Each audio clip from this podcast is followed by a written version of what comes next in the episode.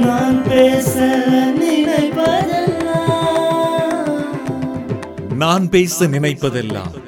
Deepika Tamil podcast தலைப்பு வெறுப்பை உமிழும் சமூக வலைத்தளங்கள். எழுதியவர் சுரேஷ் பால்.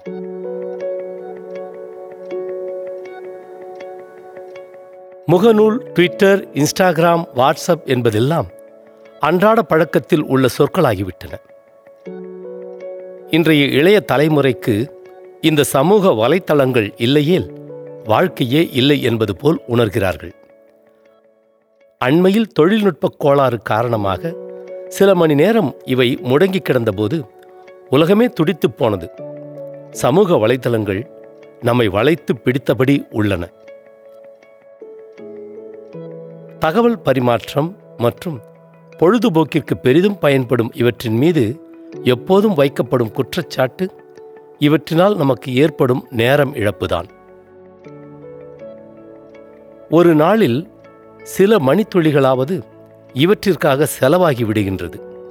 படிப்பை வேலைகளை உறவுகளை மறந்து எப்போதும் சமூக வலைத்தளங்களிலேயே இளையோர் வாழ்வு கழிகின்றது என்பதுதான் பெற்றோரின் புலம்பலாக உள்ளது.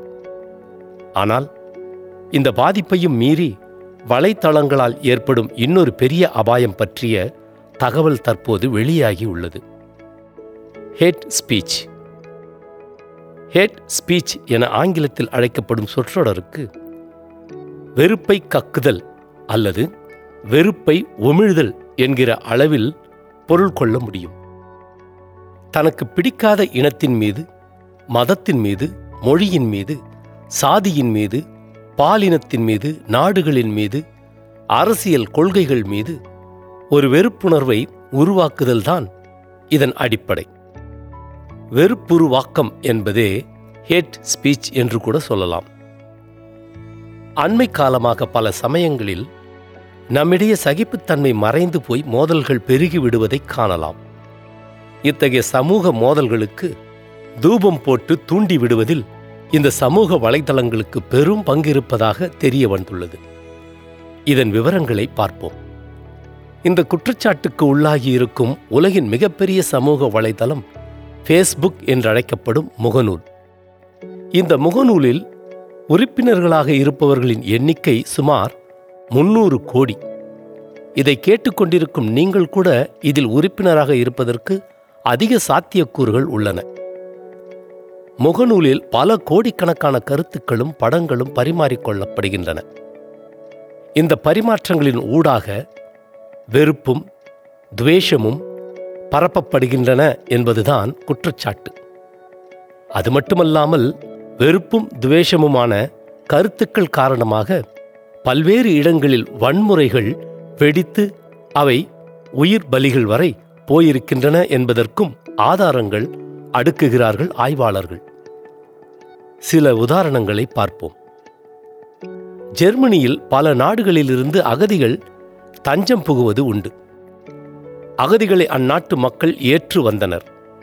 ஆனால் திட்டமிட்ட முயற்சியில் முகநூலில் அங்குள்ள வலதுசாரி கட்சி ஒன்று அகதிகளுக்கு எதிராக வெறுப்பு பிரச்சாரத்தை செய்தது. அது முகநூல் பக்கங்களில் பரபரப்பாக விவாதிக்கப்பட்டது. விளைவாக ஜெர்மனியில் அகதிகளுக்கு எதிராக வன்முறைகள் கலகங்கள் வெடித்தன. தொடர்ந்து அகதிகளுக்கு எதிரான கருத்துக்களின் எண்ணிக்கையும் அதிகரித்தது.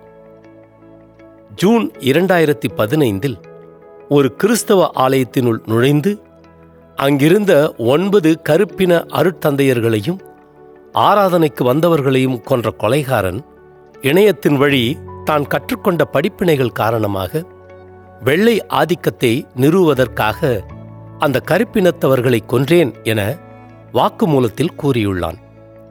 இது தவிர கருப்பினத்தவர்களுக்கு எதிரான ஏராளமான வெறுப்பு கருத்துக்களை சமூக வலைதள பக்கங்கள் மூலம் வெள்ளை ஆதிக்கவாதிகள் வெளியிட்ட வண்ணம் உள்ளனர் இரண்டாயிரத்தி பத்தொன்பதில் நியூசிலாந்து நகரில் மசூதி ஒன்றில் புகுந்து அங்கிருந்த நாற்பத்தி ஒன்பது இஸ்லாமியர்களை ஒருவர் சுட்டுக் கொன்றது மட்டுமன்றி அந்த படுகொலை சம்பவத்தை யூடியூப் சேனலில் வெளியிட வேண்டும் என்றும் நிபந்தனை விதித்தான் என்பதும் குறிப்பிடத்தக்கது.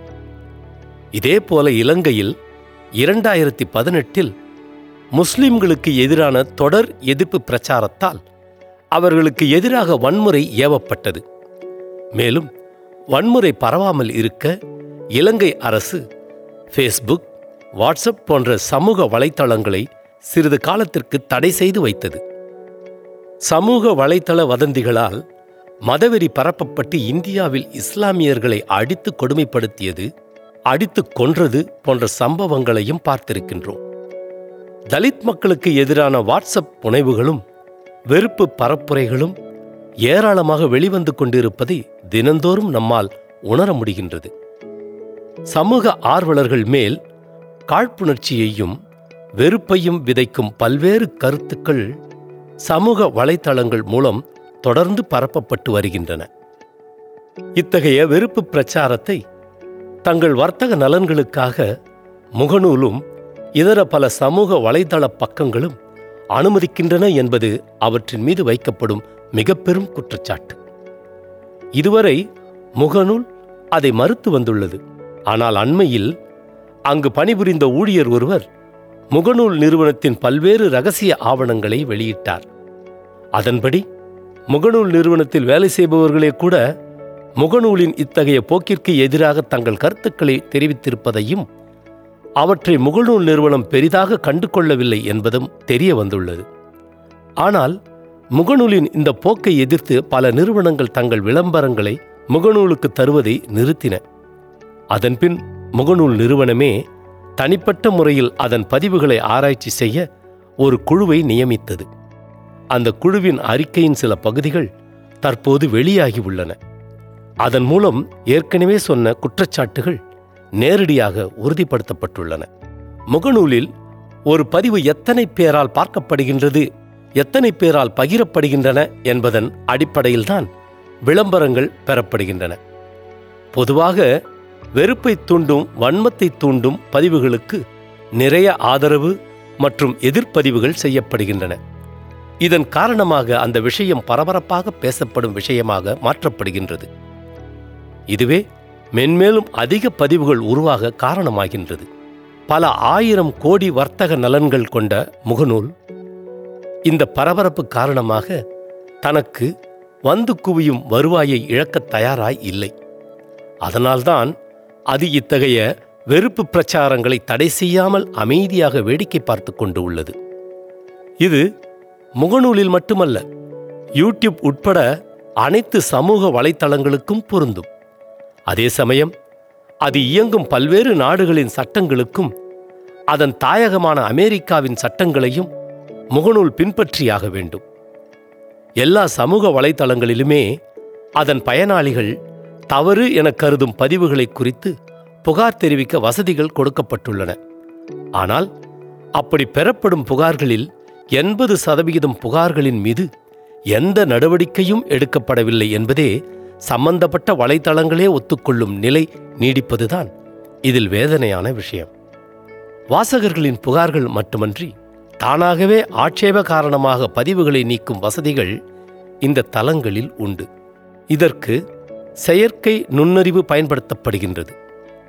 ஆட்சேபகரமான வாக்கியங்கள் வார்த்தைகள் படங்கள் ஒலிகள் பதிவிடப்படும் போது தானாகவே அவை அகற்றப்பட்டுவிடும். ஆனால் அந்த நுண்ணறிவு தேடும் வார்த்தை பிரயோகங்கள் இல்லாத வெறுப்பு பதிவுகள் பதிவேற்றம் செய்யப்படும் போது அதை கண்டறிந்து அகற்றுவது இயலாது. இதற்கு அடுத்த கட்டத்தில் பதிவுகளை படித்து பார்த்து ஆட்சேபகரமான பதிவுகளை அகற்ற முகநூல் உட்பட அந்தந்த சமூக வலைதள பக்கங்களே ஆட்களை நியமித்திருக்கிறார்கள். நெறிப்படுத்துபவர்கள் என்று இவர்கள் அழைக்கப்படுகின்றனர். மாடரேட்டர்ஸ் ஆனால் நிமிடம்தோறும் பல்லாயிரக்கணக்கில் குவியும் பதிவுகளை படித்து தெரிவு செய்வது என்பது இயலாத காரியம். இந்தியாவை பொறுத்த அளவில் முகநூலில் நெறிப்படுத்துவோரின் கவனம் இந்தி மற்றும் வங்காள மொழி பதிவுகளின் மீதே உள்ளது. பிற மொழி பகிர்வுகளை ஆராய அவர்களுக்கு ஆட்களும் நுண்ணறிவும் இல்லை. அதே சமயத்தில் சமூக வலைத்தளங்களை பொறுத்த மட்டில் இந்தியா மிக பெரும் வியாபார சந்தை. இன்ஸ்டாகிராம் போன்றவைகளை எடுத்துக்கொண்டால் அமெரிக்காவை அடுத்து அதிகமான உபயோகிப்பாளர்கள் இந்தியாவில்தான் உண்டு. இதன் காரணமாகவே தேசிய பாதுகாப்பு போன்ற விஷயங்களில் அது இந்திய அரசுக்கு மிகவும் இணக்கமாகவே நடந்து கொள்கிறது எனவே இந்தியாவில் உள்ள பல்வேறு சமூக ஆர்வலர்கள் மற்றும் இதழியலாளர்கள் சமூக செயற்பாட்டாளர்களின் மாற்றுக் கருத்துக்களை முகநூல் முதலியவை அனுமதிப்பதில்லை என்ற குற்றச்சாட்டும் உள்ளது. ஓர் இனத்தின் மீது மொழியின் மீது வெறுப்பை விளைவிக்கும் விஷமத்தனமான கருத்துக்கள் தொடர்ந்து பரப்பப்படும்போது வெகுஜன மக்கள் திரளில் பலர் கொஞ்சம் கொஞ்சமாக அக்கறை ஏற்றுக்கொள்ள தொடங்குகிறார்கள். இது அமைதியாக இணக்கமாக வாழ்ந்து வரும் மக்கள் சமூகத்தில் குழப்பங்களையும் வன்முறைகளையும் தோற்றுவிக்கின்றது. முதலில் நம்ப மறுத்தாலும் தொடர்ந்து அதே கருத்துக்கள் சொல்லப்படும்போது அவற்றில் கொஞ்சமேனும் உண்மை இருக்கும் என மனம் நம்பத் தொடங்குகின்றது. இது மற்றவர்கள் மேல் சந்தேகம் கொள்ள வைக்கின்றது. ஆனால் அவர்கள் மேல் கோபத்தை உருவாக்குகின்றது வெறுப்பை விதைக்கின்றது. மறைமுகமாகவே எந்த ஒரு யதார்த்தமும் கட்டமைக்கப்படுகின்றது.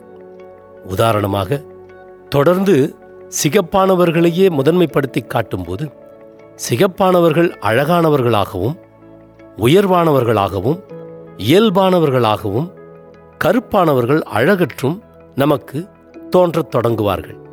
இந்நிலையில் நாம் என்ன செய்யலாம்? முதலாவதாக இணைய பயன்பாட்டை சற்று குறைத்து கொள்ளலாம். நிஜ மனிதர்களுடன் அதிகம் உறவாடலாம். அடுத்து சமூக வலைதள பதிவுகளை படிக்கும்போது சட்டென எல்லாவற்றையும் நம்பிவிடாமல் அதன் உண்மைத்தன்மையை ஒவ்வொரு முறையும் கண்டறிய முயல வேண்டும். மூன்றாவதாக வெறுப்புப் பதிவுகளை பதிவேற்றம் செய்வதையும் மற்றவர்களுக்கு பகிர்வதையும் நாம் நிறுத்த வேண்டும். வெறுப்பை தூண்டும் பதிவுகள் குறித்து புகார் அளிக்கலாம். அப்பதிவுகள் நீக்கப்படும் வரை தொடர்ந்து அழுத்தம் கொடுக்கலாம். சமூக வலைதளங்களின் மூலம் பொது நலனுக்கு உதவிகரமான பல்வேறு நல்ல விஷயங்களை பரிமாறிக்கொள்ள முடியும். சமூக முன்னேற்றத்திற்கு இவற்றை பயன்படுத்திக் கொள்ள முடியும். அந்த விஷயங்களுக்கு சமூக வலைதளங்களை பயன்படுத்துவோம். பயன்பெறுவோம். நன்றி. நீங்கள் கேட்ட இந்த வலையொலி அரும்பு மாத இதழ் கட்டுரையிலிருந்து எடுக்கப்பட்டது. வாங்கி படிப்பீர் அரும்பு மாத இதழ்.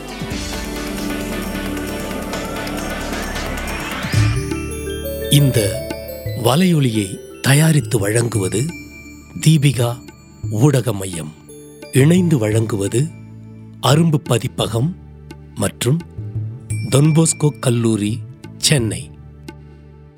குரல் வடிவம் ஏடி சாண்டோ. ஒலி வடிவமைப்பு வின்ஸ்டன். மீண்டும் மீண்டும் கேட்கத் தூண்டும். நான் பேச நினைப்பதெல்லாம் தீபிகா தமிழ் பாட்காஸ்ட் வாரம் இருமுறை சந்திப்போம். சிந்திக்க